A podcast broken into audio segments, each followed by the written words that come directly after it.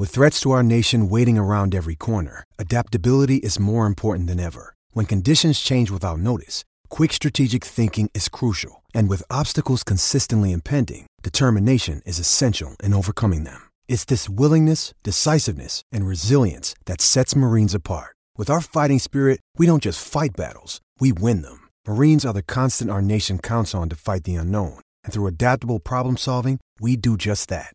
Learn more at marines.com. This episode is brought to you by Shopify. Whether you're selling a little or a lot, Shopify helps you do your thing, however you cha-ching. From the launch your online shop stage, all the way to the we just hit a million orders stage. No matter what stage you're in, Shopify's there to help you grow. Sign up for a $1 per month trial period at shopify.com slash special offer, all lowercase. That's shopify.com slash special offer.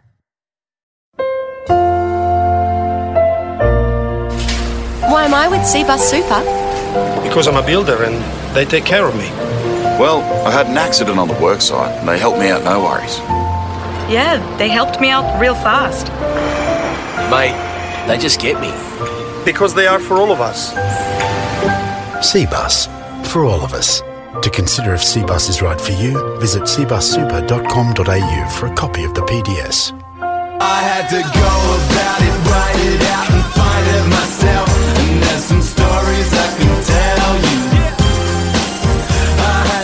It's the final word story time. Adam Collins back with Geoff Lemon, who's finished editing his book over the last couple of days. I'm sitting deep within the biosecure bubble here at the Ageas Bowl in Southampton, looking out on my balcony at the ground, which I must say, Geoff, is a quite bizarre experience having um, been working four or five rooms down the hall last night on commentary. And when you, I mean, it's a, the enduring joke on Twitter, but the easiest commute in showbiz. But um, yeah, waking up this morning, drawing the curtains and seeing the Australian team kicking the Sherrin around, as you know, having been on many tours as well, there's one consistent theme of every time Australia play away, it's kicking the footy at every possible opportunity. So that's been a lot of fun. But for your part, uh, having finished the book, sent off the manuscript, and edited the damn thing, you must feel pretty good. Oh, I, I just feel exhausted, but you know, like it is it is a massive weight being lifted. I was finishing it off last night Australian time when we're recording this while the game was going that you were at and sort of keeping an eye on a, a bit of that T20 while I was going through the, the documents and just just doing the last tidy ups. But by that point, I'd I'd done about three all nighters in a row with sort of the kind where you sleep for an hour or two at ten in the morning or something, and then just wake up and keep going because it's like you've got to you've got to go through the entire book and just just fix everything that's a little bit off. Just be like, oh, this sentence could be slightly tighter if I did this or did that, and so it's it's just such annoying little work, but it takes forever. But I was watching that game as well, and, and this that that weird feeling that it was sort of club cricket that it was, you know, that sort of hit hit the ball into the stands and then take ten minutes while someone goes to find the ball. It, it was it was bizarre, but like it was nice to see Australia playing cricket again, but it also just didn't seem real at the same time. Yeah, there, is a sense of that. So to paint a picture of how it's set up, we're on level one and on level two of the Australian players, sort of right above me. I think Aaron Finch is one over to my left and David Warner a couple over from there. So yesterday we're kind of talking over the balcony to each other. And then on the other side, um, there's Marnus Labuschagne, Josh Hazlewood, and I think uh, I think it was Riley Meredith who were standing together, who they didn't have the vests on last night. They were the sort of non-playing subs as part of the extended squad. But watching them cheer the players on, yeah, well, I did have that sort of club cricket feel to the extent to which when Jos Buttler hit that massive six in the second over, I think it was, back into the hotel, like almost all the way into the hotel. They're like, no, no, no, just over there, Kano, just over there, Richo, no, no, to your left, to your left. That was to me uh, one of the best bits of the entire evening, really. But yeah, uh, obviously the, the, the intensity of the cricket is clearly there, uh, but that it is very odd, especially when you're not watching it on television when the when the sound's pumped in. You know, we're used to having the, the artificial crowd noise. When you're just watching it, it does, yeah, it's a throwback. It doesn't feel quite the same, but uh, we'll talk a lot more about that, I'm sure, on the weekly show on Tuesday or Wednesday. Everything feels weird. Today feels weird. I, I, I feel I feel really nice. Um, you know, fell asleep at about six in the morning after working all night. Woke up in time to do some research into story time numbers, and now I'm sitting here, got a glass of wine, going to record a show. Oh, it's going to it's going to go out a day late, and I'm like, great. Everything about this is good. Everything's good about it. I wonder just how many book chapters or how many uh, important works have, have occurred between the hours of sort of you know, 2 a.m. and, and 6 a.m. I know you've done All a lot of of, your best work in that time, but all, for all the planning, for all the research, for all of the note taking and interviewing and transcribing and all that legwork that, that we have to do in this job, how often it comes down to got to meet a deadline by nine o'clock the next morning after the deadline would have been close of business the night before, but of course, close of business the night before in our language really means nine o'clock the next morning. It and does. you power through the evening. I remember the book that I contributed to the ghostwriting of some years ago. A lot of that was written uh, at a similar Yeah. time of night, and I don't think it's necessarily a procrastination thing, although that's part of it. It's just that that's usually when you're writing the quickest because you really want to get to sleep after, you know, having burnt the midnight oil. Yeah, and sometimes it's just that's the time that's left. You know, you, you go, well, mm. I could. If I if I do this sensibly in six hour chunks, it's going to take ten days, or I can do it in three days if I just put the foot down, and, and that's what you need to do sometimes. So, look, I, I hope I hope at the end of my life, whenever that may be, uh, if there's a memorial to my name, I hope it says did his best work between two a.m. and six a.m. Like that's all I could ask for. Did his best work after midnight as that uh, Sam Newman CD that went out. Can't believe we're talking about uh, old Uncle Sam on this show. Anyway, Look, I t- just just he he comes up as being just one of the worst people, the worst human beings ever created. Um, just made worse and worse by the life that he's had, and all of the latitude that he's been given. But um, you know, he just continues to be even worse. Like sharing sharing Melbourne with with someone like that.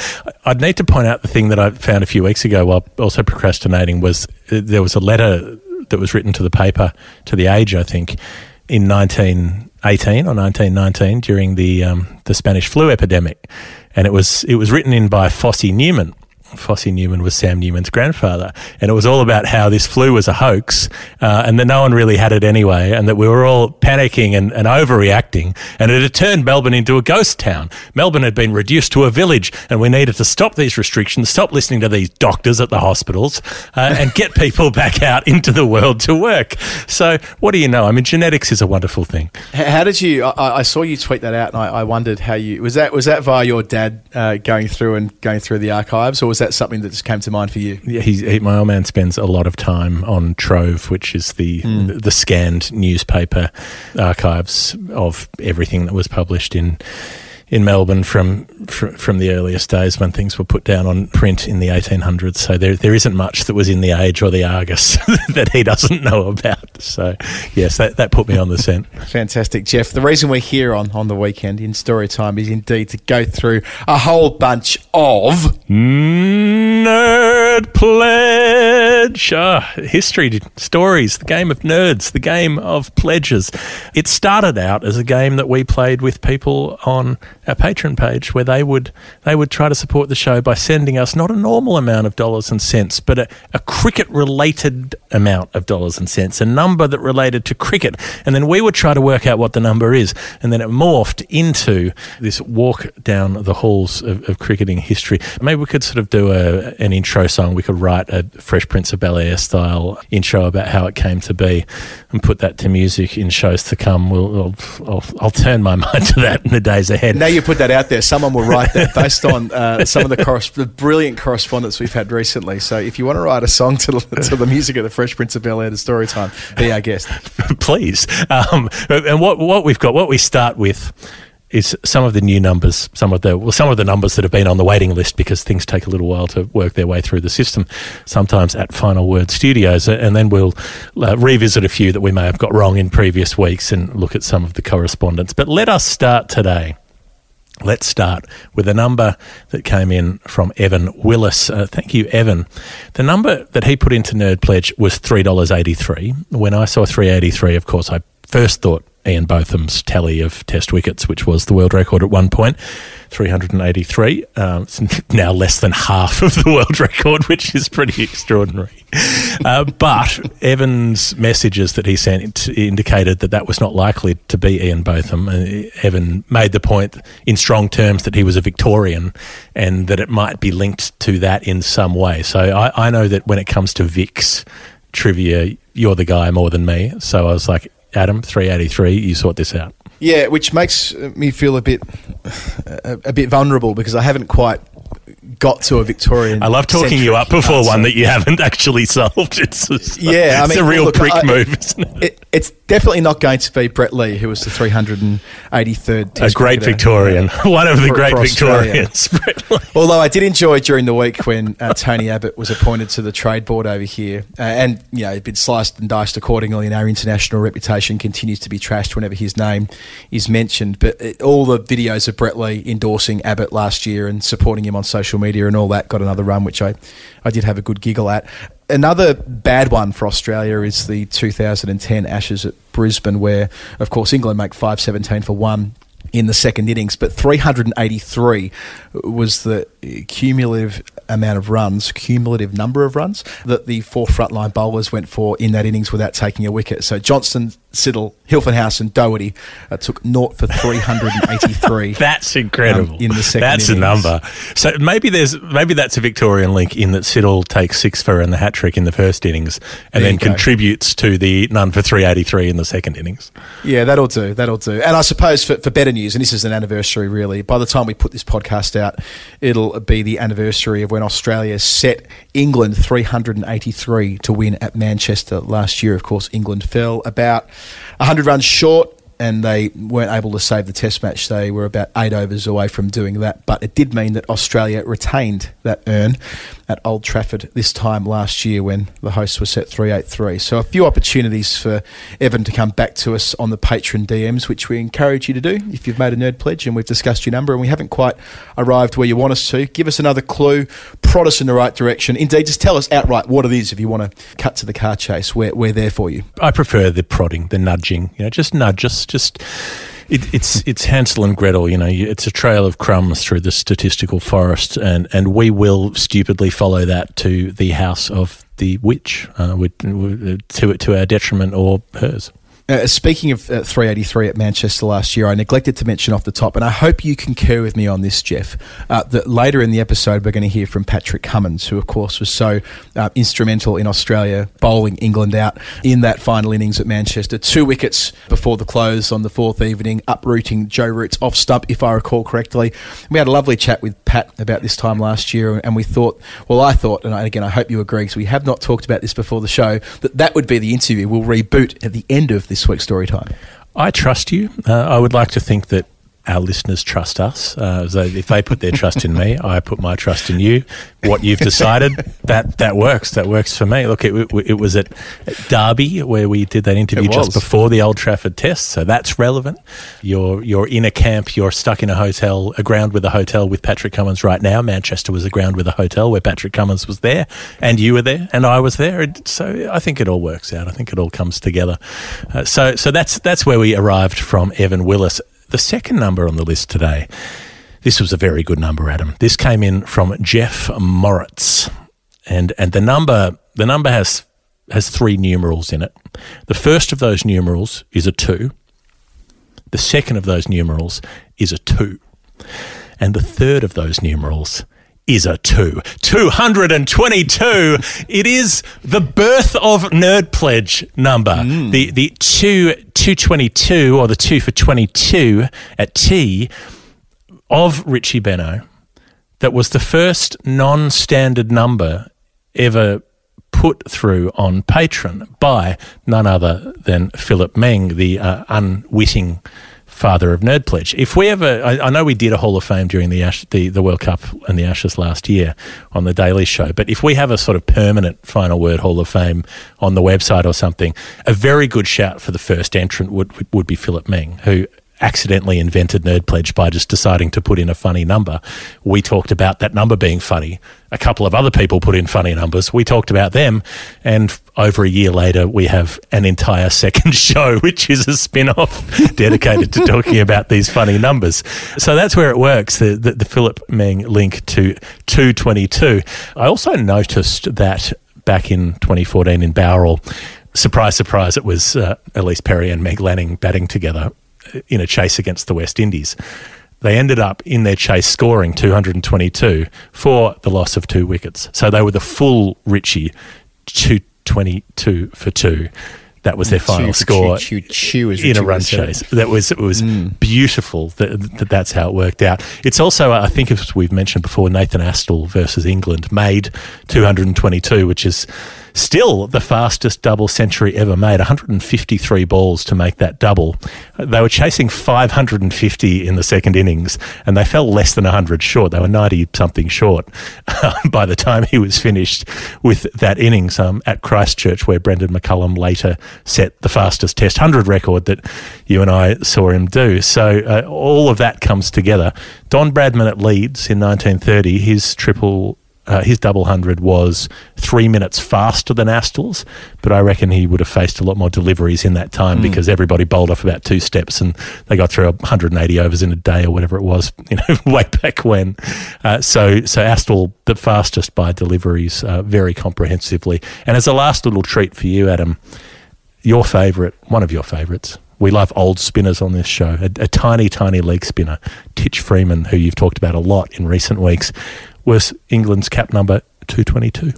Indeed, he was. We talked about him a few weeks ago that he had that remarkable run from 1928 to 1935 where he took more than 200 wickets in eight consecutive seasons. The first man to take more than 300 wickets in a season, which he did twice, and the only man to take a tenfer in an innings on three separate occasions. We're going to talk more about old spinners a little bit later in the show in the correspondence section. I'll have you know, Geoff. Yeah, well, I, I I'll have you know, I've been doing a lot of this. Yeah, this really is just the old spinner program by now. So so stay tuned for that. Our next number comes in from great correspondence with the show, the History of the Netherlands podcast. You can look them up out in podcast land. The number that they sent through was one dollar sixteen one one six. Uh, how did you go, Adam? Well, it got reverted to 117, so I had a look at that, which might be why I haven't done so well. I was looking at 117 or 1.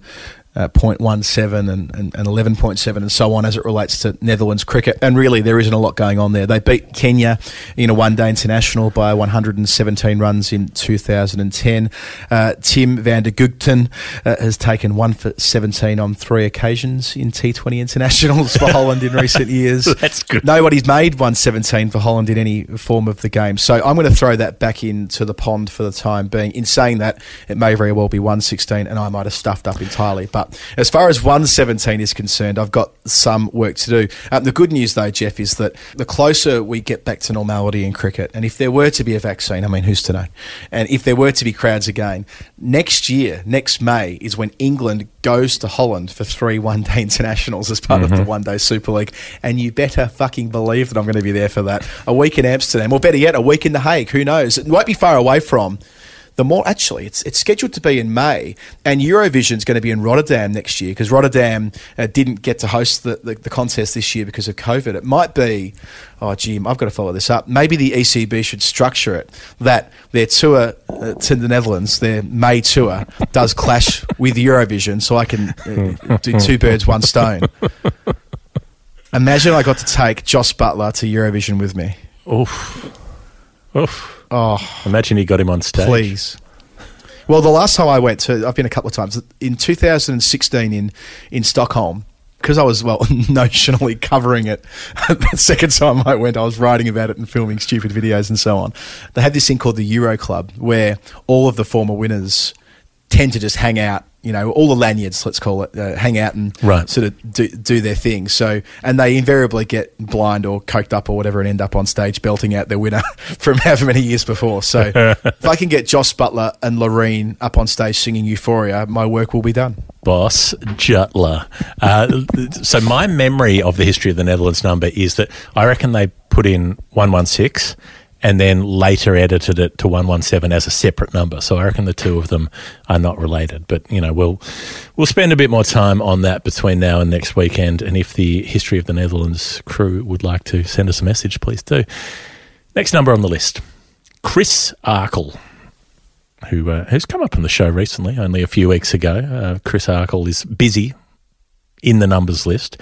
Four dollars seventy two was the Chris Arkle number, and I was looking at four seven twos. Um, nothing much, nothing much going on match wise, but what I reckon it is, you, you know, there there are all kinds of ways you can configure the numbers, and I think in this Mm. case it is most likely to be a test batting average of someone we've been listening to on commentary over the last few weeks. Kevin Pietersen averaged 47.2 in test cricket, 23 test tons. So that that 472, I thought that's most likely to be a number that maybe someone a, a KP fan, and enthusiast knows and and wants to wants to put out to make us talk about. I don't think we've I don't think we've talked about Kevin Pietersen much on this show. Maybe that's an oversight. Maybe that's a very sound plan. But uh, well, probably because this show started uh, just when Kevin Pietersen's dreams of playing international cricket again were extinguished. So our first episode would be what July 2015, if you want to Mm-hmm.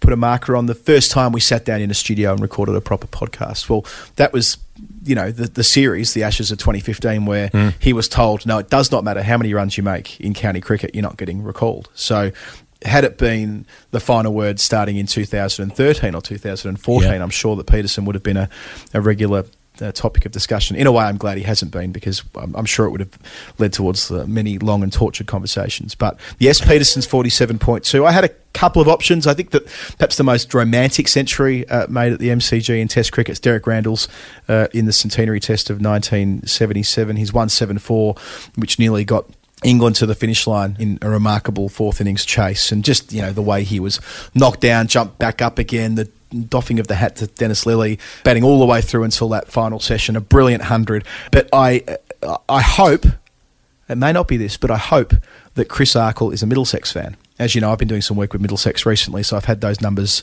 on the mind. And uh, 472 was the, the chase that uh, the Seaxes had, a successful chase against Yorkshire in 2014. So Joe Root's first game captaining Yorkshire, they do really well. I mean, they bowl out Middlesex 123 in the first innings. They make 416 uh, in the second innings themselves. They leave Middlesex uh, most unlikely 472, but he didn't factor in his opposing number, Chris Rogers, making an unbeaten 241 in the fourth innings uh, to steer Middlesex to what was a massive and famous victory, the their biggest successful chase at Lords and the third highest successful run chase ever at Lords in, in any in any game played there. So and they they did it in 101 overs, so they went pretty briskly as well, going at well, what's that work out to be the better part of 4.6 runs per over, and uh, yeah, that was held against Root for a long time, wasn't it? The idea that the first time he was given the chance to captain his county, he completely bottled it, and they lose by seven wickets, defending 472. But maybe that Chris Arkle is a Middlesex fan, and if he is, I'm sure that number will be close to mine. So a week earlier, we discussed a triple hundred that Chris Rogers made in first class cricket. And Yep. on this show, we're discussing a double hundred that Chris Rogers made in first class cricket. If you want to discuss Chris Rogers' first class batting performances, this is This the is the place to you. do it. this is the place to be. Um, a, a quick question for you: What the hell is a SEAX? Well, I put this to Isabelle Westbury uh, the other night on commentary, and uh, and she didn't immediately have the answer to hand, and we kind of moved on. But it has to do with the fact that Middlesex, and I'm, I'm going to be slaughtered for completely botching this, but I'll give it my best shot. It's to do with the Middle Saxons, which is the origin uh, of uh, the, the county of Middlesex. Of course, Middlesex is no longer one of the counties, but it's, it's an old county. And they. Um, you know what? I'm going to leave it there because there's no way I can get this right. But I know a Seax feeds into something to do with the Middle Saxons. Um, and I'm going to have to colour in the gaps between now and when we return to this show next week. Or I'm, the fact that I'm currently working for Middlesex, this will not reflect well upon me. Oof, I, I've absolutely like done you no favors in how I've set up almost any questions on this show so far just this week. Um, Oh, well. it- I mean, it just sounds kind of like a sea axe. You're, like, you're not going to beat the sea with an axe, buddy. You know, it's not going to happen. Oh, I'm just going to go down there with my axe and hit the sea. It's not going to work. It's the sort of thing that, it, as soon as we finish today, I'm going to ask Mike, Sel- Mike Selvey why why it is, and, and I'll report Okay. back. How's that sound? All right, good. I, I like this. This is this is this is humility. If we were if we were egotists, we'd cut that out. We would edit that out of the show. We can do that. We can. You Yes. wouldn't ever need to know that we didn't know what sea axes were. I had never heard of them before this day. But this is this is the learning, the journey that we're all on together. Mm. You, me, us, us together. So that's Chris Arkle, the the four seven two. Those are some options. Let us know, Chris. Next on our list, Jake Schmidt. Schmitty, as I'm sure he is known. I'm sure. I have no doubt that there's been a bit of Schmitty worked in there over the years. $1.64 was the number. 164. Did that tingle any any bells, any little mental telephones ringing way down the hall of your mind. Well, it will for you, Geoff. It, it, it's wh- wh- who play, 164 Test matches. Two of your favourite batsmen of all time played 164 Test matches. 164. Not Two men who you won't ever shut Uh, up about. Uh, Rahul Dravid and Shivraj yes. Chanderpaul played 164 Test matches apiece. That's the first place I the went and thought of you. antithetical, the crab and the stylist, the you know the two most remarkable. The the, the contrast in techniques could not be more extraordinary. But I took it a, a different direction though. So Archie Jackson's 164. The reason that comes to mind is that a couple of years ago I was trying to get commissioned to write a book about each of the men who scored a test century on debut for Australia. There are 20 of them. Adam Voges being the most recent at Dominica in 2015, which I had the great fortune to be calling on radio. So it was a, an area of interest which digging through a, a, a bit of the reading around at the time, Archie Jackson's uh, 164 against England at Adelaide in 1929, where he you know walks in at three for not many. Um, you know, a match-winning hundred, uh, the boundary he scores off Harold Larwood to bring up three figures, which you know, Larwood went on to say later in life was the most beautiful shot he'd ever seen, and very sadly, tragically indeed, uh, four years later, barely four years later, he died of tuberculosis. Um, of course, uh, an illness that he probably picked up while he was in England on the 1930 Ashes tour, but never really recovered. And as a consequence, um, passed away from that illness in, in the February of 1933. Russell Jackson, I should add, has uh, revised and updated the David Frith a sort of definitive text on Archie Jackson, Cricket's Tragic Genius, which is a brilliant book. But there's more information in that now, an extra couple of chapters, and Russell's written a lovely forward to it as well. So if you're interested in learning more about the tragic tale, really, of, Archie Jackson, I can I can recommend that book. The final new number on the show this week comes from Troy Smith. The number is two dollars ninety nine, and and when you say two ninety nine in cricket, surely it can mean nothing else but the score, the top score of Martin Crowe. The two ninety nine that Martin Crowe made, it, it's it's fascinating. It's it's an innings I I think about this quite a lot. You know, maybe more than I should. I, I don't know, but it's it's the, the circumstances of the match are extraordinary enough in themselves. In that it's 1991. They're playing Sri Lanka. It, it, looked like being Sri Lanka's first ever win in a Test match away from home. I think at that point, I, I don't think they'd managed to to win on the road, Uh, and they absolutely dominated New Zealand. They'd bowled them out cheaply, then made nearly 500. So Sri Lanka had a 325 run lead going into the second innings. And look, a couple of wickets went down, and, and Martin Crowe and Andrew Jones just battered forever. And, and they broke the, the Bradman Ponsford partnership record by putting on 467 runs together, while Crowe made the 299 uh, and, and Andrew Jones made 180 odd but this sort of turns into a negative for Martin Crowe because he gets to 299 and has this thought in his mind that no New Zealander's ever made a triple hundred and he's going to do it. And then he edges a, a ball from Arjuna Ranatunga, everybody's favourite Sri Lankan, uh, and gets caught at slip. And, and he goes off for 299. And he, he wrote really movingly about this when he was, uh, you know, he, he died of cancer. And when he knew that he was on the way out, really, in, in 2014, he wrote about how he'd been so angry about not getting the triple hundred that it had haunted him for years and years and years. He'd he'd never been able to stop thinking about it or to stop being bitter about it because he he felt that he'd blown this opportunity. He was never able to appreciate the glorious work of having made 299 instead of being angry that he hadn't made 300. And it was only in, in 2014 when Brendon McCullum made the triple century that he made against India, was it? Um, when he became the first New Zealander to make a triple hundred, and Martin Crowe felt sort of cleansed by that. He felt that. You know, he, wrote a, really lovely piece at the time, thanking McCullum for letting him stop thinking about that 299, and uh, and uh, well, he died in 2015, I think, from memory, after the um, Mm. not too long after New Zealand played in that World Cup final in, in 2015. So it, it just stays with me that that that's how you know that's how depression and mental illness can work to to turn even the greatest positives into negatives. You know, to to make a way to criticise yourself, no matter how well you do. And and so that's you know that, that's there's a real poignancy to that which has stayed with me ever since.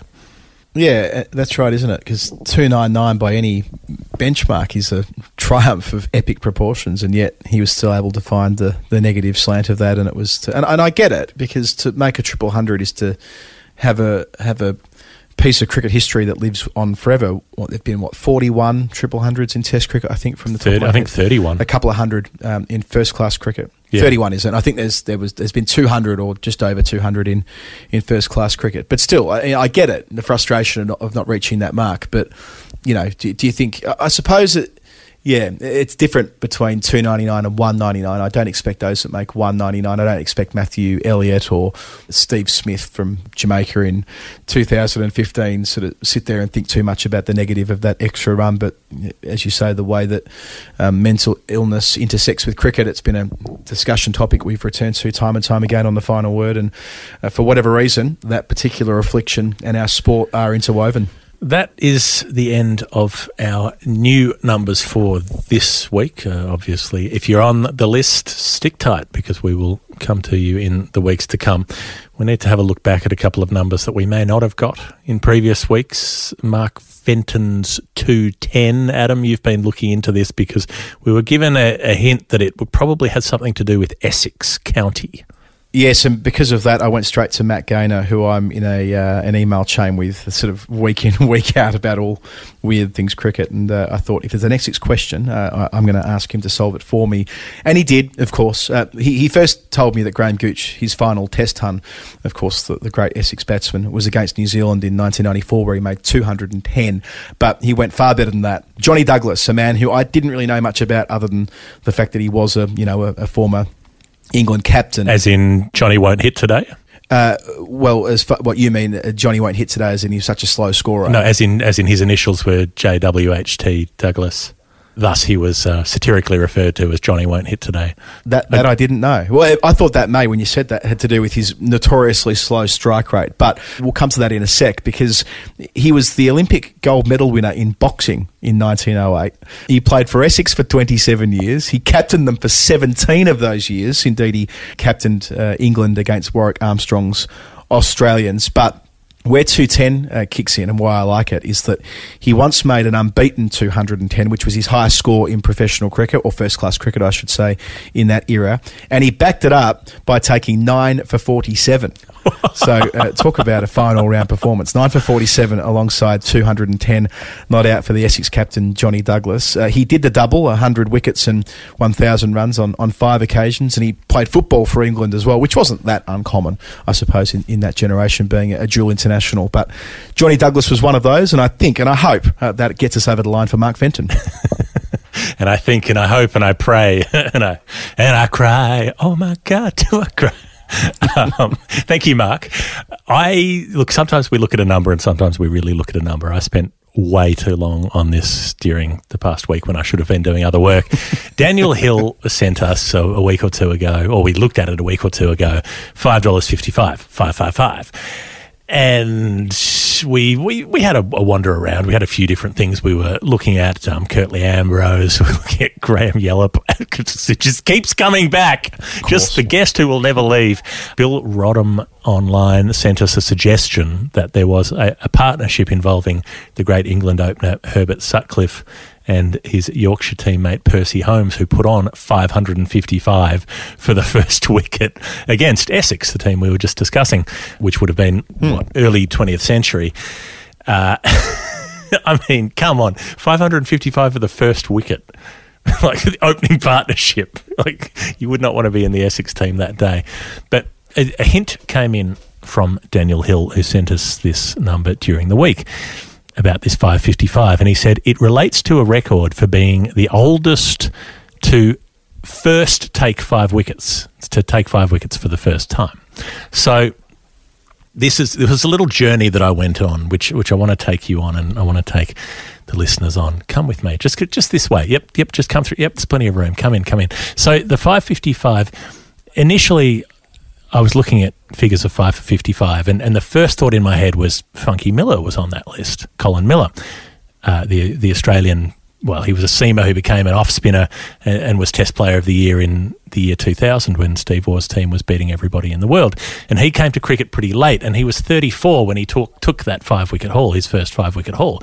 And I thought that's pretty old, 34. Maybe it's him he wasn't even the oldest to take five for 55 as his first um, five wicket haul because uh, Jasubhai Patel, the off spinner for India, was 35 years old. He took nine for 69 as his first haul of more than five wickets in Test cricket, and then took the five for 55 in the second innings against Australia in 1959 against a, a very good team with Richie Benaud and Neil, Neil Harvey and a, a, stack of good players in it. So they got smashed by Jasubhai Patel. But then there's an even older player who took five for 55, and this now this is one of the great names in the history of cricket. Now, there are you know, cricket has cricket has good names. It's got Warner Kulasurya. You've got to keep that in. If I've got to keep him, I, if I've got to keep him, my fuck up earlier, that stays in as well, Geoff. All right. Well then, do it again. Okay. You, you, can get the you can get the name right the second time around, but the first one stays. The first one stays. Warnakulasuriya, Pata Bendige, Joseph Ushantha Chaminda Vaas. That's, that's one of the good names. Um, but but this from the West Indies in in the 1950s when when he played a couple of Test matches. Hophnie Hobart Hines Johnson. Ah, Hophnie Hobart Hines Johnson was 37 years old. The, the triple, triple H, H, the triple threat, was 37 years old when he took 5 for 41 and 5 for 55 against England in Kingston. He was a quick bowler. He was the first ever West Indies bowler to take 10 in a match. So that great legacy of West Indies fast bowling starts with him in in the I think it was 1959 somewhere about that. So this is getting a bit disjointed, I know, but bear with me. Just just come with me on this. So Hophnie Hobart Hines Johnson has, has taken that 5 for 55 at the age of 37. But then I was realizing we've talked about old spinners a lot, as we've said, and we were talking only last week, I think, about uh, Don Blackie and, and, about Bert Ironmonger, who were nearly 50 when, when they were playing for Australia. And they both took five wicket hauls, and they both debuted very late. So I was thinking, obviously, he's not the oldest player to take five for. And I, I started looking up old players to take five wicket hauls and, and who had done it for the first time in their careers. Turns out there are nine spinners who were older than Hophnie, Hobart, Hines, Johnson when they first took a five wicket haul. And, and, some great stories among those nine spinners, including uh, John Traicos, who played for South Africa in 1970 and then played for Zimbabwe in mm. 1992 and took his first five for at the age of 45. So there are lots of old spinners who took five for, for the first time. But then I was like, what if it's about bowling styles? Because older players than Hophnie, Hobart, Hines, Johnson, who took their first five for, there were a couple, including the New Zealand all rounder Bev Congdon, he took a fire for when he was 38 years old in a test match involving the Indian batsman Brijesh Patel, who we spoke about last week. If you don't know about Brijesh Patel, hop back in the queue and listen in. That's a, a wonderful story. And there's another player we've mentioned recently. I know this is getting ridiculous, but this is all good stuff. Another player we mentioned recently was England's beloved post war skipper Freddie Brown, who we discussed recently for having been born in Peru, in Lima, and his father played club cricket mm. in Peru. Now, he took a five for as well, but, but Bev Congdon and Freddie Brown, they were all rounders who bowled meds, you know, little little seamers. They're not really fast bowlers. So I was thinking maybe, okay, so maybe this works if you qualify it that way and say that Hophnie, Hobart, Hines, Johnson was the oldest fast bowler to take his first five wicket haul in Test cricket. Maybe that works. But I thought maybe this is a record that Daniel Hill has had in his head for a long time, since the 1950s, when, when well, maybe he didn't know about it in the 1950s, but it's a long standing record. And maybe he didn't realise that not that long ago, just a year ago, maybe somebody snuck in and took that record. Because a year ago at Lords, when Ireland played England, Tim Murtagh took five for 13, and he was one week shy of his 38th birthday. And if you could define Tim Murtagh as a fast bowler, it may be a stretch, but you could. He would now be the oldest fast bowler to first take a five wicket haul in tests. If not, uh, if not, it's Hophnie Hobart Hines Johnson.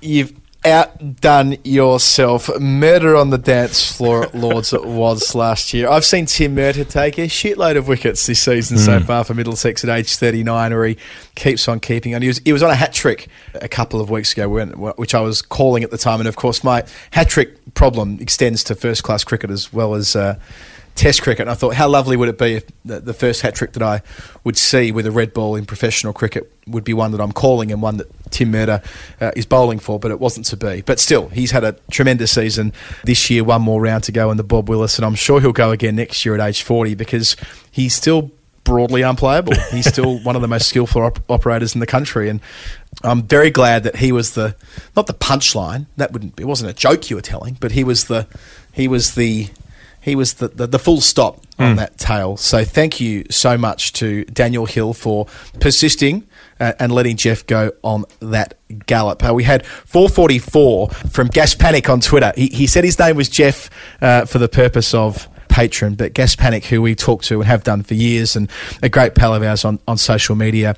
Um, he's 444. We said Don Blackie. He replied, that he really enjoyed our, our Don Blackie story about being uh, one of the oldest men to play Test cricket, the second oldest man indeed to play first class cricket. I think I had him at. Anyway, in any case, he thought though uh, that where we should think more about is uh, via his favourite player. He often posts uh, compilations of Damien Martyn, and of course, Damien Martyn uh, made 444 runs in the Border Gavaskar Trophy win in 2004, Australia's final frontier victory. He made those runs at an average of 55.5, and he went so close to joining Bradman with three centuries in three innings. So he makes that epic uh, ton in the second dig at Chennai with Jason Gillespie down the other end, if memory serves me correctly.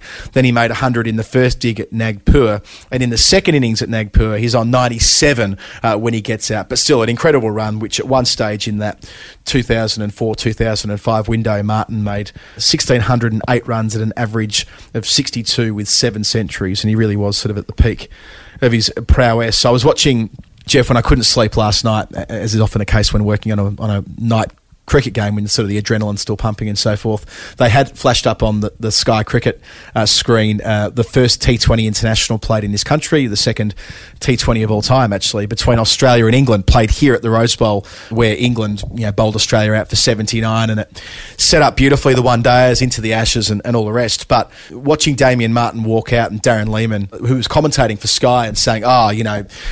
No one's batting better in the world than Martyn right now, peak of his powers and so on. And to think that by the end of that Ashes series, he actually got dropped. That was the series where he got omitted from the Test team by the end of it uh, for the start of the following summer. He made it back, but you can see how quickly it can turn. But in the lead up to that Ashes series, uh, over 1,600 runs in 04 and 05, but the 444 he made in the Border Gavaskar of 04, I'm pretty sure is the number for Gas Panic. Thank you, Jeff, for being part of it. The the story checks out. Uh, I I think I think that patch in Damien Martyn's life is it's well worth remembering when he was a WA player who would come to Sydney to play New South Wales and could not make a run at the SCG, couldn't play spin, was hopeless against it.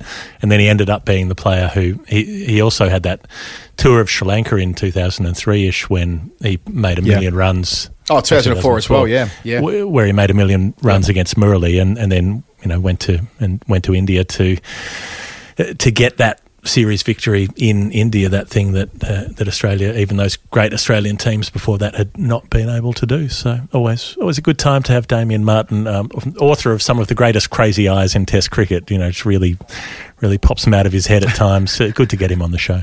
Uh, back to some old spinner, uh, back and forth. Pat Rogers has picked up where we left off last week. He's written a really lovely piece on the Raw, which I can recommend. I'll I'll, um, I'll retweet it so that you can see it in my feed. But Pat, who's one of our fantastic correspondents week in week out, he heard uh, our discussion about Suwanji Madanayake, who turned 48 last week, the Sri Lankan left arm orthodox spinner, and he referred me to the Indian spinner Pravin Tambe, uh, who is also 48 years old, and he's the first Indian cricketer to play in the Caribbean Premier League, making his debut this week. He picked up one for 14 off four overs and took a good catch on Wednesday. Pat um, tells me, which means he should be able to keep his spot. Uh, I think uh, Pravin uh, kind of first received headlines about five or six years ago when he made his IPL debut at age 41 or something like that. But to think that he's still going strong at 48, he could join Suwanji as uh, as cricketers who are still playing into their 50s, and of course they are both spinners, so a nice link back there. It is the old spinner show. I, I told you this is what it is. Here's the last bit of revisiting correspondence. Last time on the show,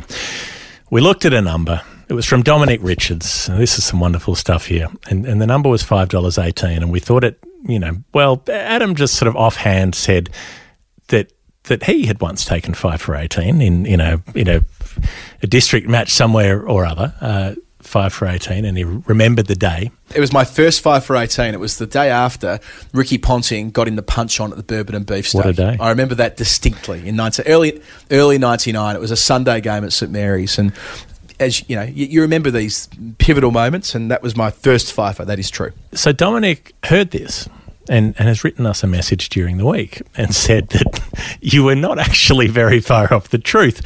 His 518 was, in fact, the 5 for 18 that Adam took against Clayton District in the 2014 15 season. Uh, and that Dominic wonders how many test bowlers have taken 5 for 18 on multiple occasions. Not just one 5 for 18, you've taken more than one. So he legitimately, and, and you, now I just need to be clear about this. You don't know Dominic, right? You've you're not you're not familiar with one another. No, no, I don't. I mean, this is this is an amazing bit of work from him, really. When you consider that he's gone through, he must have gone through my, my, my cricket page, and the last season where I was Even I've never done was that. 14, 15 before. Yeah. Well, I, I've, I've, I've, you know, dropped in and out periodically. I think I've got two separate pages. I, I, my registration has been sort of decoupled w- with some of the clubs I played for. But in any case, I, I know that in 14, 15, that was sort of the last serious season I played as my shoulder was giving out, giving out. And then 15, 16, I, I continued on, but it, it was sort of going downhill quick by that stage. I just couldn't do it anymore. But in 14, 15, I was on Sundays captaining um, the development 11, so a bunch of kids. And I had a great time doing it. Some of the most enjoyable cricket I ever played uh, there for Endeavour Hills. And it's true, I took five for 18, I and I know that all five wickets came in my first three overs. And I was captaining the side, and I took my foot off the brake, or foot off the accelerator rather, and let the game drift. We're defending about 200, and they fucking chased it down. So after having them about, I think at one point they were like six for 40, and we, and we lost the game. So, yes, good figures on paper, but sort of a disappointing day as well. It was one of two times that season where um, we had uh, big totals chased down uh, at that ground as well. So, anyway, I don't want to be indulgent, but I do want to say, Dominic Richards, you are indeed the CBUS Super Performer of the Week for going into my My Cricket page and pulling that out. That takes some work. So it is only right to acknowledge you as our CBUS Performer of the Week. CBUS makes sure that all profits go to members, not to shareholders. And indeed, you are a member of the Final Word community who we value, Dominic, having, for having gone to all that effort. And we also value CBUS Super. If you want to learn more about them, cbussuper.com.au. CBUS have been supporting the Final Word now for what is it, about 15 months loyally, cbussuper.com.au. If you want to learn more about them, uh, you can jump on the website and grab yourself a product disclosure statement, which you can get that PDS in a PDF if you see fit. And of course, remember that past performance is not a reliable indicator of future performance. Uh, Dominic Richards, what a what a what a what an effort! Uh, nobody else has thought to do that yet, so we we have no choice but to stand, as they say on the electronic highways. a couple of bits of correspondence that didn't have to do with revisits. We, we were discussing the Shane Warne 3 for 11 taken in Sri Lanka in the early 90s for reasons best known to us. Uh, it's apparently it's watchable. Apparently, you've, you've managed to find it on the internet uh, via some correspondence from Andrew fifty four. So Andrew fifty four is a patron of ours, uh, a friend of mine. He uh, he he actually nursed my last cat to her to her death. I had a cat from age eleven who was with me all the way through my childhood, and Andrew ended up being. This is kind of a, a weird way to introduce him, but he was um, uh, he he ended up living in a flat that I lived in after I left, and effectively took over the responsibilities for looking after my cat, and he, he gave her a lovely last couple of years. But he also played in a in a premiership, a soccer premiership with us uh, some years later. Great patron of the show, fantastic nerd pledger as well. He's often jumping in with numbers and so forth, and he said that listening to story time on his morning walk last week, he realised that the Shane Warne 3 for 11, which I said wasn't on YouTube, now is. It was loaded up during lockdown. In May 2020, some 28 years later, uh, Hmm. the footage from Sri Lankan television has surfaced. So if you want to watch that, I popped it out on Twitter last week. I believe that Daniel Brettig from Cricinfo is looking very closely at it uh, in terms of writing a piece about it at some stage. So this won't be the last we hear about Warne 3 for 11.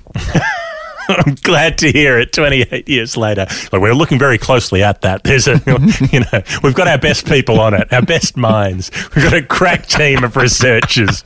We are not going to let this pass us by.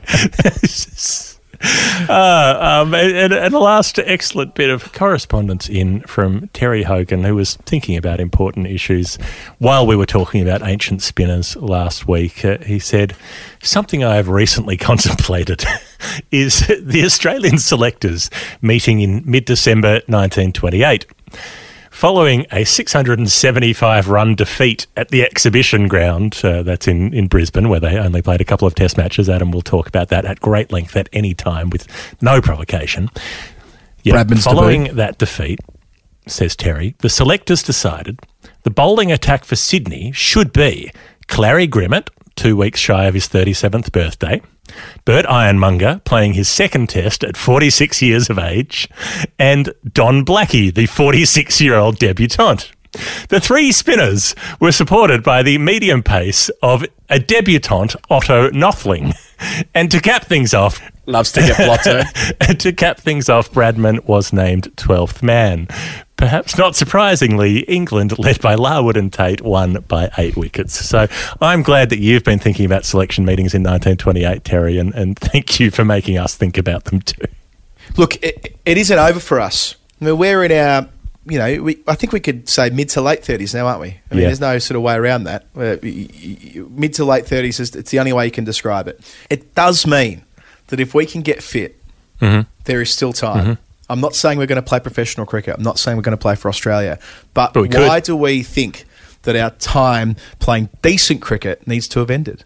We can reinvent ourselves. I've been bowling, for someone with a cooked shoulder, I've been bowling quite tidily in the nets of late. I've looked out this, this morning to the centre wicket here at um, Southampton and was gagging for a net. I'm, I'm just, you know, w- the one lesson from this story time is that spin is a touch craft, and there's no reason why you can't keep going and going as long as your body allows. And it should allow you to do it at least into your mid 40s. And I plan to do precisely that. And and so and if you uh, you know if, if you if you find yourself in that place where the touchcraft has returned to you, you're in touchcraft country. I think this is the end of the numbers we have. Now look, if you want to play, if you want to be part of the game, you can do that. You go to patreon.com slash the final word, you sign up, uh, you put your number in, and by doing that you can help us make the show, this show and, and the more news focused, interview focused show that we do early in the week when we're not just completely enjoying ourselves with rampant nerdery on the weekend. So we'd, we'd love to have you along. Uh, jump on that list if you'd like to, or if you've, you're on it and you've you've had your number and it's been and gone, you can always edit that number to make it a fresh challenge, which we'll come to in the shows ahead. Uh, we'd love you to play. That we would. So patreon.com forward slash the final word. Geoff, let's take a break. Let's just pause, have a little chat mm-hmm. about something else for a moment. Yep. And then we'll We- return. We're not going to keep going. We're going to stop, And then We- we'll we're gonna- return. we're going to stop and then start. as is the custom Okay. taking a break, right? okay. Yep. Right. So so the break implies something after the break. Is what the you're saying. Australian fast bowler, Yep. and now vice captain, but at a time when he wasn't vice captain, or maybe he was vice captain. No, I don't think can't he was remember. then. There've been so many different vice captains in Us Australians. He maybe he was co-vice captain last year. What I Ev- do know everyone's been a vice is that he's in a hotel room on the floor above me at the moment somewhere. He's probably playing table tennis or mm-hmm. playing pool or Yep. or playing. What's that game they all play now? Not Fortnite, but Line of Line of You Duty. just go and just go and interview him again. You know, I just about could. Call of Duty. If, if I see Line of Duty being the TV show. Just go and interview him now. If I- Why are you being so lazy, replaying an interview from last year when you could just go and do another interview? Just pull your finger out, Adam. Back in a sec with Patrick Cummins. There's nothing better in the podcasting game than getting connected with great, great partners, great people to work with whose whose whose amazing products and services you can tell people about. Now, we want to tell you about a very special, it's just a couple of fantastic blokes. Uh, they, they're working with some great people as well. You uh, you may have heard of them, you may not. The final word cricket podcast. Now, this is a show. This is like a uh, it's a bi-weekly show by now, where where where they talk about cricket um, on on the internet. They record it in an audio form and they release it on a feed to. For some reason, somehow, literally thousands of people who choose to listen to this. Now, it's it's exciting podcasting. It's new, you know. It's it's hip. People are into it. People are taking it up in droves because they're all locked in their houses around the world and have nothing else to do. You know, we want you to know about the final word podcast. Sounds. I know it sounds wacky, Adam, but what do you think? Well, What I know is that people listen to segments just like this when uh, tuning into a podcast. We know that. The data's there. And that's why often brands like to ally with podcasts. And we've done a lot of that over the last 12 months. We talked about Cbus Super earlier today. We've had a number of, of companies and, and groups work with us to, to talk about their cause, knowing that people hear it in the podcast talked about by you, Geoff Lemon, and me, Adam Collins. And it seems to work. And as a consequence, now that we're doing this second show per week, story time, and it's so much fun, there's no way we're going to stop. We can't stop and we won't stop, as we've said before about the final word. We Can't stop, We, we stop. would love uh, for you to send, send Never have us stopped, never will email. stop. Stopping's not, but stopping's not on the agenda. Stop. We've got a doc. We've got you know we have a little document where we put in things that we're going to think about over the coming week. It's never said stop. No, It's never said maybe we'll stop. No, it's not in there. You could search. You could Control S and search the whole document for stop. You'll never find it. This is a perpetual motion machine, the final word. It's only getting bigger. It's only getting better, we hope, as far as the, the amount of people who are listening and paying attention to what we're doing, which is very flattering, and, and we love that. But it does mean that this weekend show, this Storytime edition of the show, is crying out for a sponsor. In short, if you want to be that sponsor, you want to be that partner, you want to work with us, you want us to do stupid shit for you, you want us to do live shows for you, you want us to talk about stuff that you can't get your other partners to talk about in the way you normally would put a 30 second spot on the radio or something like that. We can do that each week on Storytime for you. Drop us an email, final word cricket at gmail.com. Geoff's on Twitter at Geoff Lemon Sport. I'm on Twitter at Collins Adam. Of course, there's the webpage, finalwordcricket.com. Find us at any of these platforms. Indeed, you might already be a patron. Then you can DM us into the patron inbox, and we'd love to see your, note there. But this is the time to get on board because as we work our way towards the Australian summer, um, story time will continue. There'll be probably a, a lot more as well. We're working on a couple of different projects at the moment. But if you like the final word and you want to be involved, no better time than now. Hi, I'm Natalie Jamanis, and you're listening to The Final Word with Geoff Lemon and Adam Collins.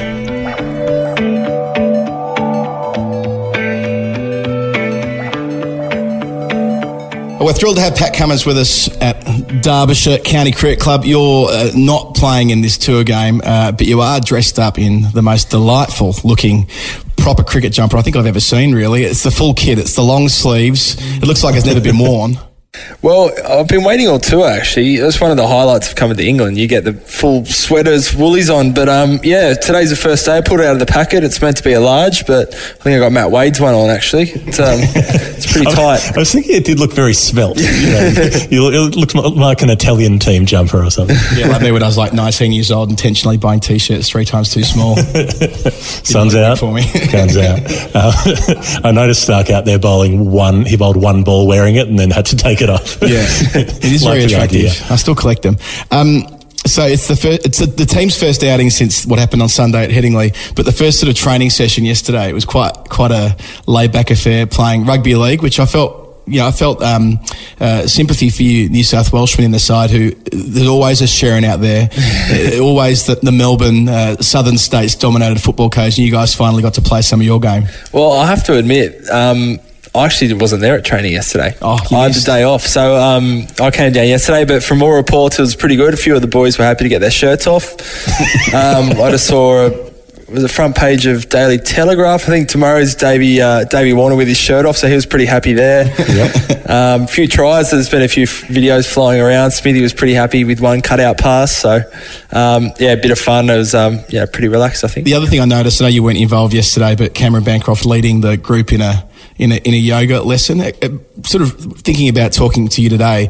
When you first came into this site in 2011, what, what are the odds or what's the probability of seeing a yoga session on the middle of a cricket field before before any sort of game? Yeah, I don't remember Buff taking his shoes off and um, running us through a downward dog at all. But um, yeah, it was something we actually did in Perth as well at the start of um, last summer uh, before the ODIs. Bangers took us through a, a, uh, a yoga session. Obviously, JL loves his uh, his, his earthing and his, his yoga, so it's something a little bit different. Um, us quick bowlers aren't normally great flexi- flexibility wise. Um, but no, yeah, Bangers loves it. Him and uh, Mitch Marsh have been going a couple of times a week, actually, it's true.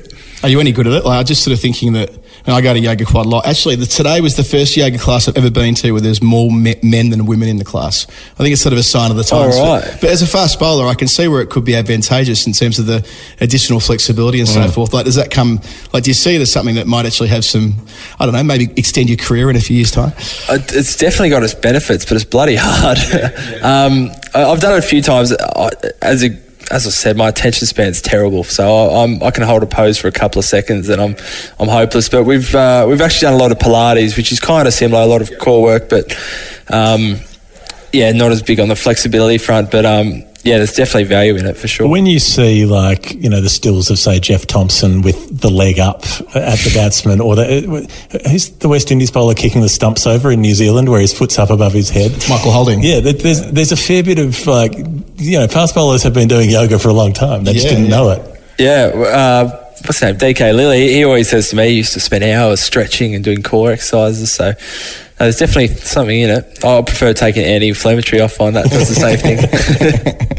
Uh, so, we, we, before we get into sort of talking about your story the way we normally do on the final word, um, what was it like being out there in the middle of Headingley on Sunday when all hell was breaking loose? Like, try and give us a bit of a snapshot what it feels like being at the top of your mark as Josh Hazlewood um, sneaks in behind you here. Uh, being in, It looks in a- even in bigger in a than setting- usual with the fluoro yellow vest on. It's fluoro orange. It's like this giant orange giant keeps peering down through the window at us. Yeah, what's it? I mean, what for, for those who will never get a chance to do it, what's it like being in, in a pressure cooker situation like that um, when you're at the top of your mark when there's a test match, which is so in the balance and regardless of the result, will, will be talked about for sort of decades, really.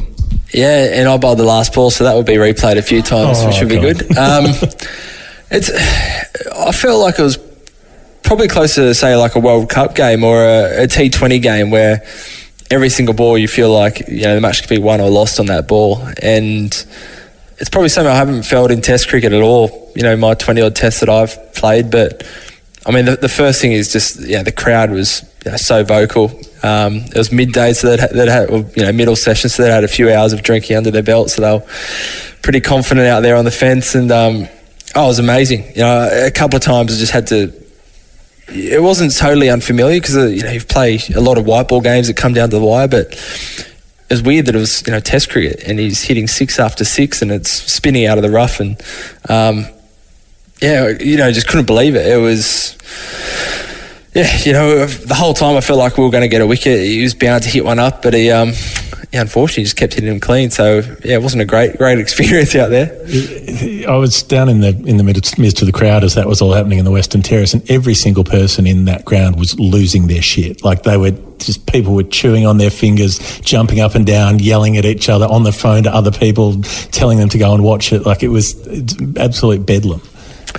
Yeah, yeah, for sure. Um, I felt it out on the fence. Every single boy, just the whole crowd stood up and erupted. And um, uh, what I will say is, on, on the field, I felt really calm. Um, we spoke a little bit at, at Lords on that day four, where, where we felt like we were a real chance of winning the winning the game. There, we um, you know we had them four down, but we could have easily had them seven eight down, and um, we spoke about almost wanting it so much that we got really emotional and people were you know, stressed out there. We were living and dying by every result. So I think this time round, everyone was quite calm. We were quite level, even when we, you know, we bowled about for 67 um, in the second innings when we were taking wickets.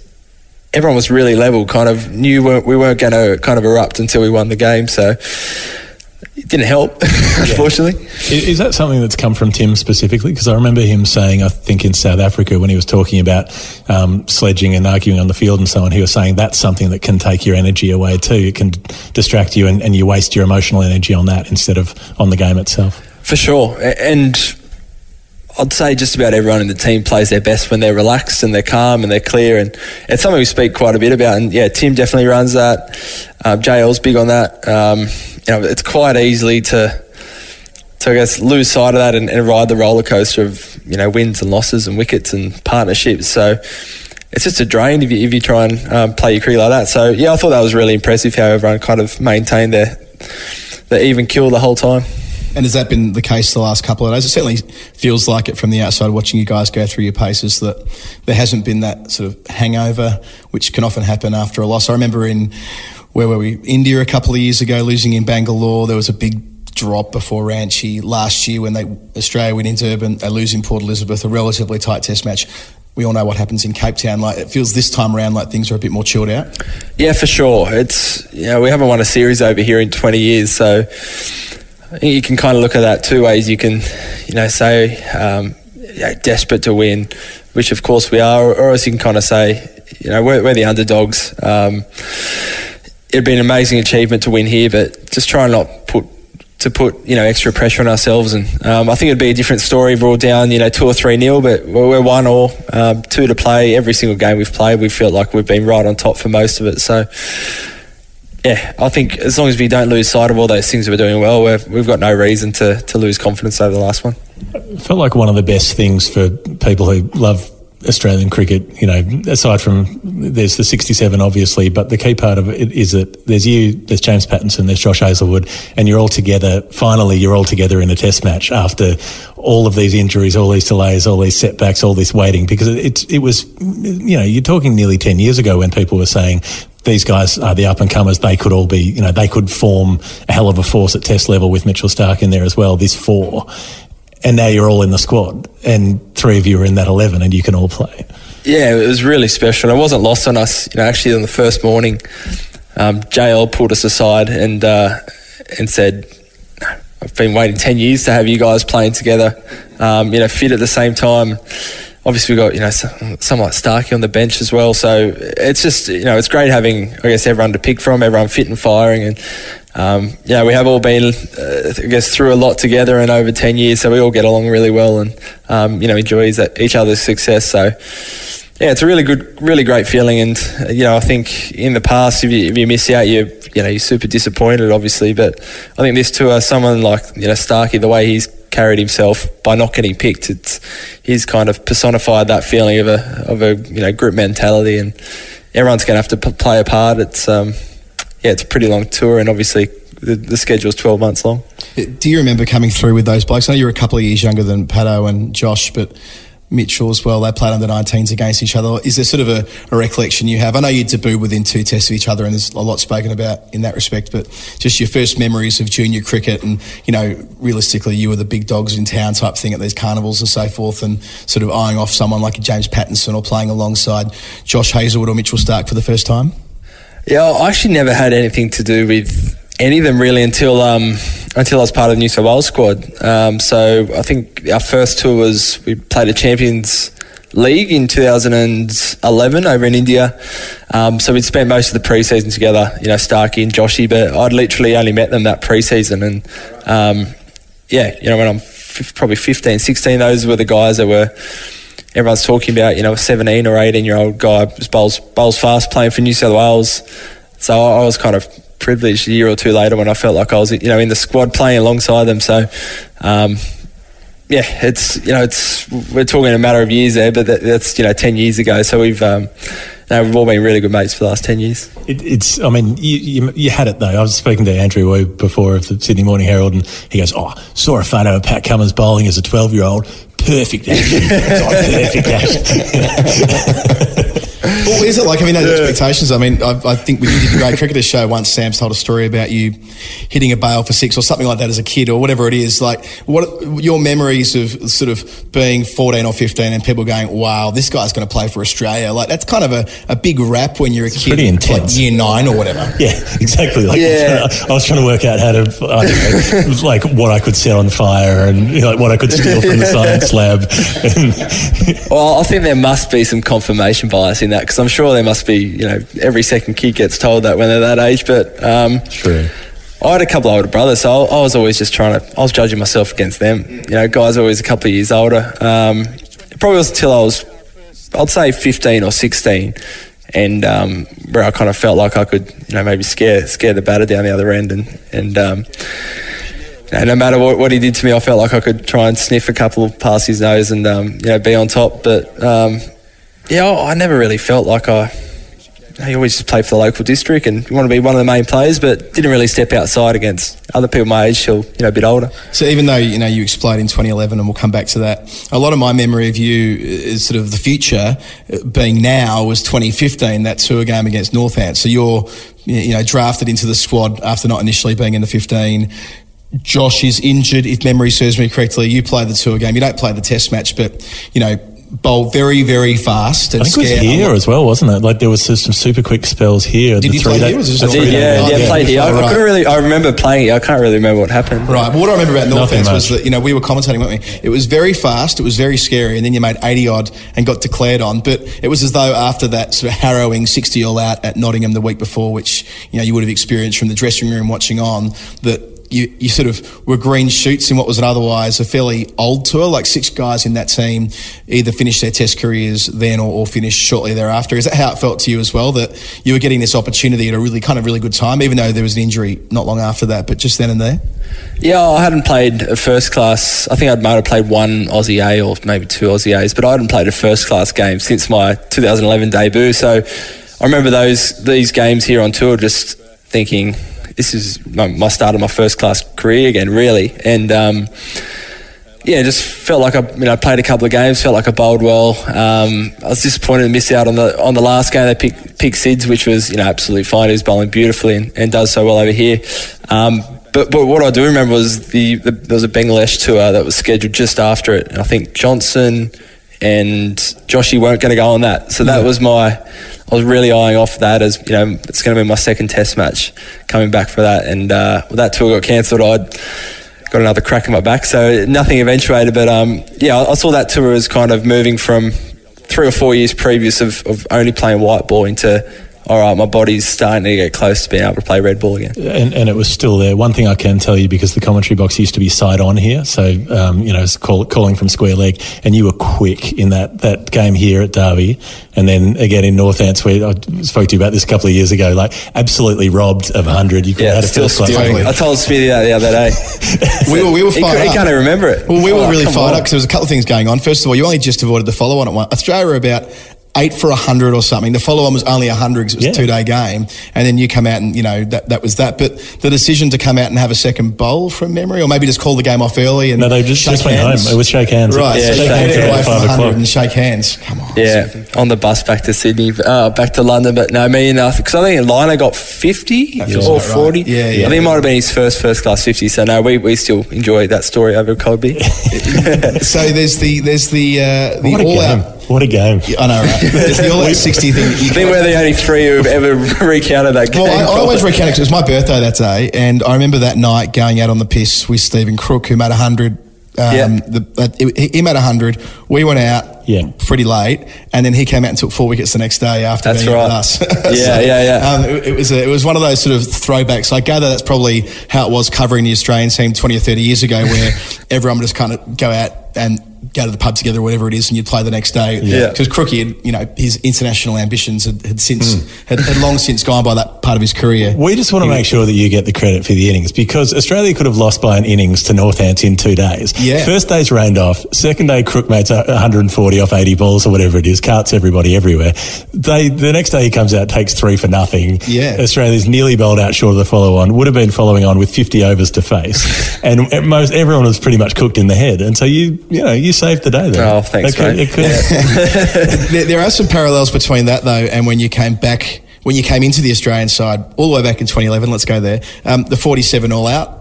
Day. I mean, Usman tells a story about how he had to run Up and down the up and down the stairs over and over and over again Yep. because he was 12th man. What you must have been 13th man, I guess. Like, what are your memories of 47 all out? And then the next week, it's like, okay, mate. Well, we, we just been, you know, we just had that route Yeah. and come and fix it for us. Well, um, I mean, it's, everyone has a has a funny story about that. The- my favourite one is um, their coach, who I think was Gary Kirsten at this stage. I think his wife might have been going to labour in the morning, so he left the ground at two for you know forty or something, and then he came back a couple of hours later, and they were two for eighty. And he's, what's happening? We've only put on thirty or forty runs. oh no, it's been twenty wickets. um, but I was. Uh, I think we were two or three down at, at tea, and um, I actually went off to do a gym session with Trent Copeland, and it was at the back of the ground, so we couldn't hear a lot, but you could just hear like muffled sounds. Yeah, yeah, every kind of couple of minutes, and suddenly we thought, geez, we better check what the score is here, and it was uh, it was nine down. So Nine we for 27 or whatever. it nine for 27. So we thought, shit, we got to go and run and put our spikes on because we're sub fielders. So we cut our gym session short. It was about a 30 minute gym session. And uh, I remember running around the sideline as, um, as Lino and Sids were putting on those extra few runs. But, um, oh, incredible. Yeah, that was my first taste of test cricket. I remember waking up super nervous every day because it was. I'd never seen anything like it, and I think Shane Watson took five for that morning before the 47. I just thought, how good is this? Test cricket is easy. well, it kind of must have felt that way the next week as well. Not not easy, but you know, the six for the winning runs, the pin-up boy on back page of everywhere in the country. I mean, there goes anonymity for you. Age 18, everyone knows your name, everyone knows what you look like. Yeah, it was pretty crazy. It was, uh, yeah, I, I'd kind of left the tour. Um, I'd played a couple of games for New South Wales, and um, I'd never really, you know, the f- furthest I'd been away was kind of a, you know, maybe a month, uh, sorry, a week tour, you know, interstate for um, a Shield game. Suddenly I was on this, you know, 12 week cricket tour. So um, I just remember just coming back and felt like a different person. Suddenly, you know, I'd, I'd played for Australia, I'd hung around 35 year olds for a couple of months. Um, traveled the it. world. yeah. And, um, yeah, kind of come back and you've, you've gone from being a kind of an, an anonymous, you know, um, you know, kind of hoping one day get a few games into you and and um, yeah, kind of come back and suddenly got a lot of people kind of wanting your time and um, you know expectations and um, it was a great time, yeah, for sure. Have you ever asked Brad Haddin about the shot that he played during that batting collapse? Yeah. The charge pull shot. To I actually top asked him a couple of days ago. I said, I said, oh, sometimes you just get a good one, don't you, Brad? And he said something. Oh yeah, uh, it was uh, got to move the game on or something like that. I said it's going pretty fast. I wanted to ask you about your body. What specifically, uh, That's a good outtake for the later on. a little less conversation, a little more about your body. So 1946 days I worked that be between Johannesburg and Ranchi when you play your next test match. Only a couple of first class games. You play for New South Wales the week before and you're rushed over. Pato says no to coming over when he played for Victoria. He said, I don't want to risk it again being drafted into a test squad halfway through and breaking half for the 14th time. You did do and did come over and bowled really well at Ranchi and, and you know Australia that doesn't win the series but again you come out of it um, with your reputation enhanced and your body's pretty much been right with one small exception ever since. So I know the, the CA medical staff used to brief us about this and say that no no he'll be right when he gets to about 24 or 25 he's built perfectly. No dramas it's just about getting through this this last growth phase or, or something like that. But is that how you feel now that when you run out there to bowl you don't have to consider um, you know those ailments that, that kept you off the park for so long? You can just run in there and never really worry about your back ever again. Yeah, for sure. And they got it pretty much bang on, um, which is kind of hard as a 20 year old to, to take that you can't really control too much other than trying to grow up. Um, but no, it's, it's been great. I've been really lucky since I kind of came back that um, in 2017. Um, kind of before that, that, um, that test series where I came back, I, I felt like I'd played quite a lot of one day cricket and you just you just know subconsciously my body wasn't um, you know I wasn't waking up as sore as I was a couple of years ago. I, you know, I felt like I could go and bowl a couple of days in a row. Um, you know, got through a shield game and I was waking up fine. I was felt like I could you know bowl bowl all day and I was fine. So it's I don't know what specifically clicked, but it just kind of felt like a couple of years of momentum of of playing some white ball cricket and, and getting a little bit older and just bowling more overs. Just kind of all added up. Um, but yeah, it's been really good since I'm you know, I think that, that first home summer at Ashes was five back to back tests, and that was a, a kind of leading into that. It's uh, it's just an unknown. You kind of hope you're going to play five, you hope you're going to get through it, but I'd never done anything like it. And kind of once I got through that, I, I thought, you know, I'm, I'm over. Uh, I've bowled plenty of balls here, so my, I know my body's okay. Getting through a couple of days at a time is exactly what you did have to do at, at Ranchi, the Rancho Relaxo. Um, Yeah. It's the kind of pitch that made Mitchell Johnson retire. You know, dead flat, Pujara makes 200, you're, you're bowling for days. But I think you said that you just felt so happy to be there. You were just like, fuck it, I'm just going to go in and just go as hard as I can and, and, and relish it.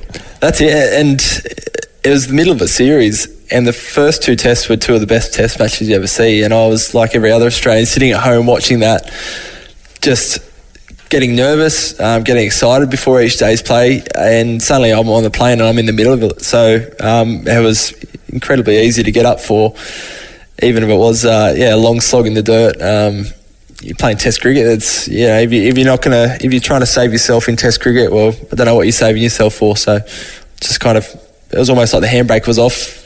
I'm at the, uh, I'm at the end goal, so just let loose. It, it was in- instructive, really, that in, in Bangladesh a few months later that they used you as the solo pace bowler in Chittagong. Like you go from being, you know, let's protect this guy Cotton Wool for as long as possible to, oh well, we back his body now. We you know we, we think he can do what needs to be done, and, and I guess in, in some respects that that that washes through to post Ashes in South Africa as well. We're not going to go through you know the well documented stuff that, that happened over there, but um, you know it, it is kind of washed over though a little bit that on that first day in Cape Town um, before all hell broke loose, you bowl like a nine over spell, take four wickets in the spell, five for the day, perhaps the best you've bowled for Australia.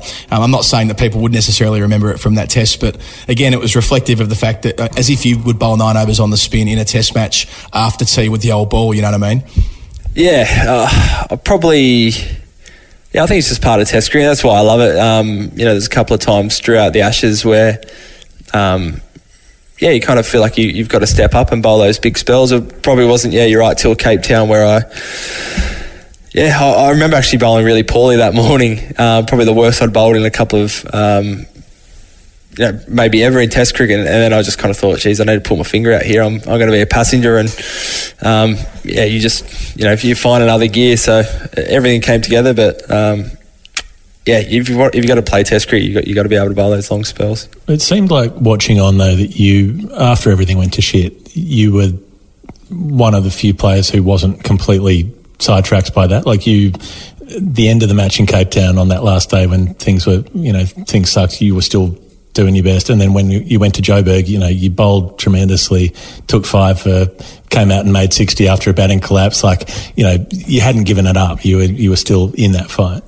Yeah, I don't know. I don't know why or how, but um, I think I, at the time I said, and I kind of it's all a bit hazy now, but I, I, almost felt like being out there in the cricket field was actually a bit of a release. It was um, you hand your phone in, you don't have to think about anything else, and um, you can kind of be judged on just what you do out in the cricket field, and it's for me, you know, that's the same reason why as a as a ten year old you, you go out and play. You just want to go out and do your thing and enjoy it and play. And um, yeah, I, I don't specifically remember other than I just remember thinking, you know, it's a test match. Someone's got to take wickets someone's got to put their hand up, and um, you know I'll try my best and, and fortunately got a few wickets. I think it's the first of many times I've written you should captain Australia one day after that day because in the second innings you take five more, four more, five more, four more, four yeah. more, and then you spoke really forcefully after the game about the the pre the pre planned bullying that went on, and you know you just thought it was a waste of energy. And you and Tim seemed to be um, allied in what you were saying. It was like quite a positive message to take away that these senior players kind of got what had happened and, and why it had happened. And I guess last year when India on the rampage at Melbourne, they're on the cusp of really embarrassing you in the Boxing Day test. It's you again, big bag of wickets. You know, could have taken eight or nine, if not for circumstances at the end, then make more runs to, you know, take Australia from a terrible situation to a halfway passable one by the end of it. You get made vice captain, you win the AB medal, you're the number one ranked fast bowler in the world. Like there's these things that you're ticking these boxes one after another. It seems to be you do your best work when the team's you know suffering from some sort of adversity. But these leadership qualities start you know um, we start observing it, we start talking about it, we start writing about it.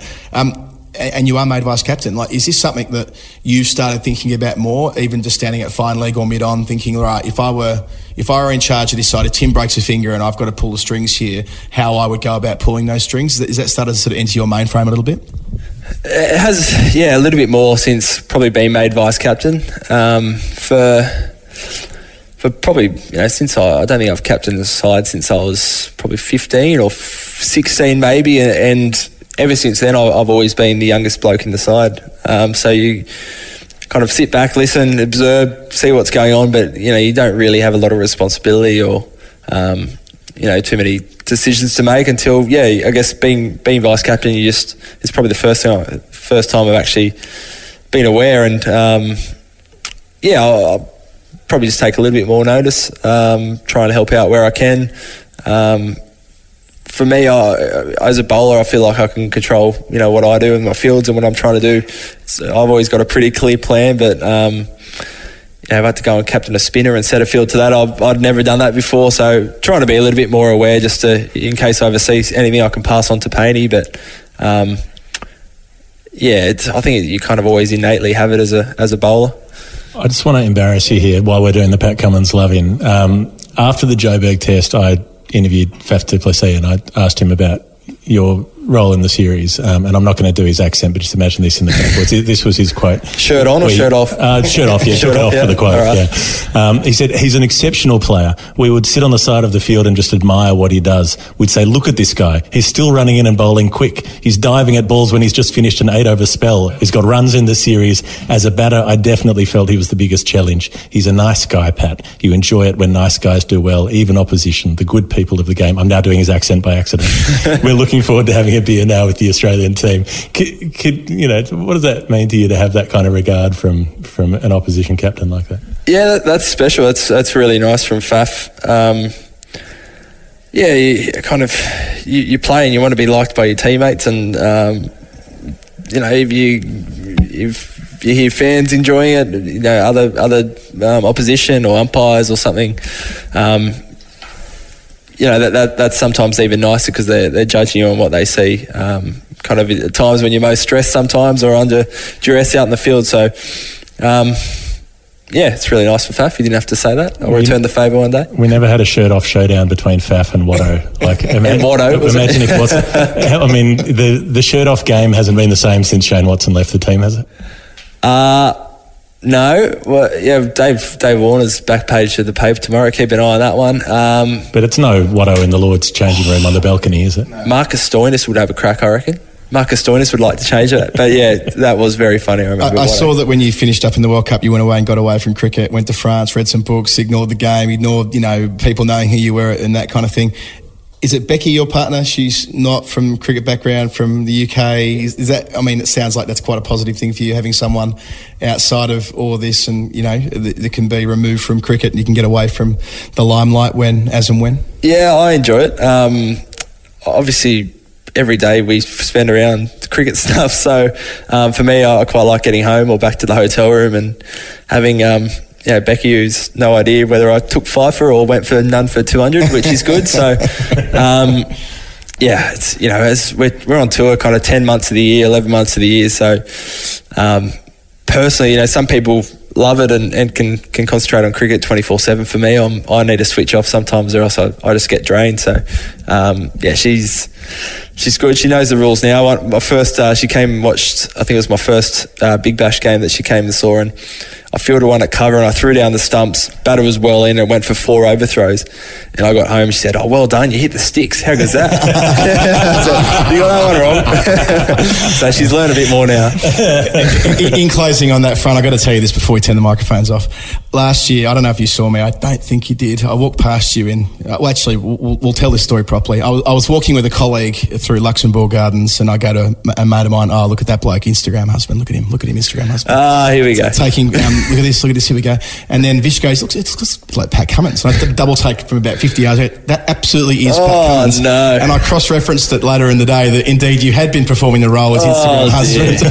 so good to see that, notwithstanding the fact you're a, uh, you know, number one ranked bowler in the world, you've still got important domestic Well, that's even perform. more draining than bowling 20 overs. So. Pat Cummins, you've been a great sport as always. Thank you so much for having a chat to us and being part of the final word. Easy. Thanks, boys. Cheers for having me. I'm Glenn Maxwell. Make sure you listen to my favourite podcast, The Final Word. I'm Adam Collins. Uh, he's Geoff Lemon. This is the final word. Geoff is uh, now a, a two-time author. Well, you've written more books than that, but in terms of your cricket uh, catalogue, uh, it'll extend to a second book because you finished it. It's nine thirty on a Saturday night. What have you got planned? Um, probably going to watch Lovecraft Country, which is what I was making the joke about before. That probably wouldn't have made sense to a lot of people because I don't think it's a super famous show. But um, I haven't been able to just watch television for the last I don't know weeks or months because I've had to be working and feeling guilty constantly when I'm not working. Maybe I'll have a whiskey. You know, it's like just it's going to be nice. It's going to be quiet. It's going to be restrained, but I don't have to write a book today. I don't have to edit a book today. I don't have to read my own writing today. I'm so sick of my own writing. I hope other people like it, but I do not want to see it again. If you're one of our patrons, you can read a, a preview chapter that Geoff wrote. He's probably edited it quite a bit since then, but Oh, it's totally different now. Yeah, as I predicted, it's to- it's very very different. But it's interesting to have the early. That's right. so, yeah, that's go- part of the charm. So jump on the Patreon page and read an early edition of, of Geoff's opening chapter. I've read a couple of the chapters back, and it is fabulous. So we know this summer there's going to be a very special point in the in the final word timeline when we're going to be talking a lot about this book. But congratulations to Jeff for that. I'm going to go and grab myself some lunch. I'm going to Thank you. enjoy my what, Yeah. as they call it my dark day in the business when you're um, when you're waiting Mm. around for the next thing to start. I didn't know this until a couple of days ago, but now we're in the bubble. We have things called dark days, and I'm going to enjoy the rest of that, That by doesn't sound very good. Like when, when you say I've had a lot of dark days this year, Yeah. you know, that's not what it means. No, I'm going to I'm going to go and do a lap of the concourse, and then I'm going to walk out to the golf course. Why don't you go and interview Pat Cummins? Slacker. I know. Go and interview Pat Cummins. Go and get his views. Find out what, What people thinks. are always saying, Adam, you're fucking lazy. And then I'm going to go and hit. I'm going to Yeah. hit no fewer than 100 golf balls at the range with Ali Mitchell, who we're going to get on the show, by the way, not next week, but the week after. I didn't tell you this yet, Geoff, either. But Ali Mitchell is going to join the final word when we're in Manchester in the bubble Okay. um, next week. The life and times of uh, the uh, brilliant broadcaster from the BBC. But yeah, she and I are going to the driving range, and that's probably a good place for us to leave it. Thank you to CBUS Super. Uh, thank you to Pat Cummins uh, from way back when, but I'm really glad we were able to give that another roll. And we'll be back to talk about uh, the, the, really interesting uh, T20 international series between Australia and England, probably on Tuesday night. It'll be in your feeds on Wednesday. For now, have a nice weekend. See ya.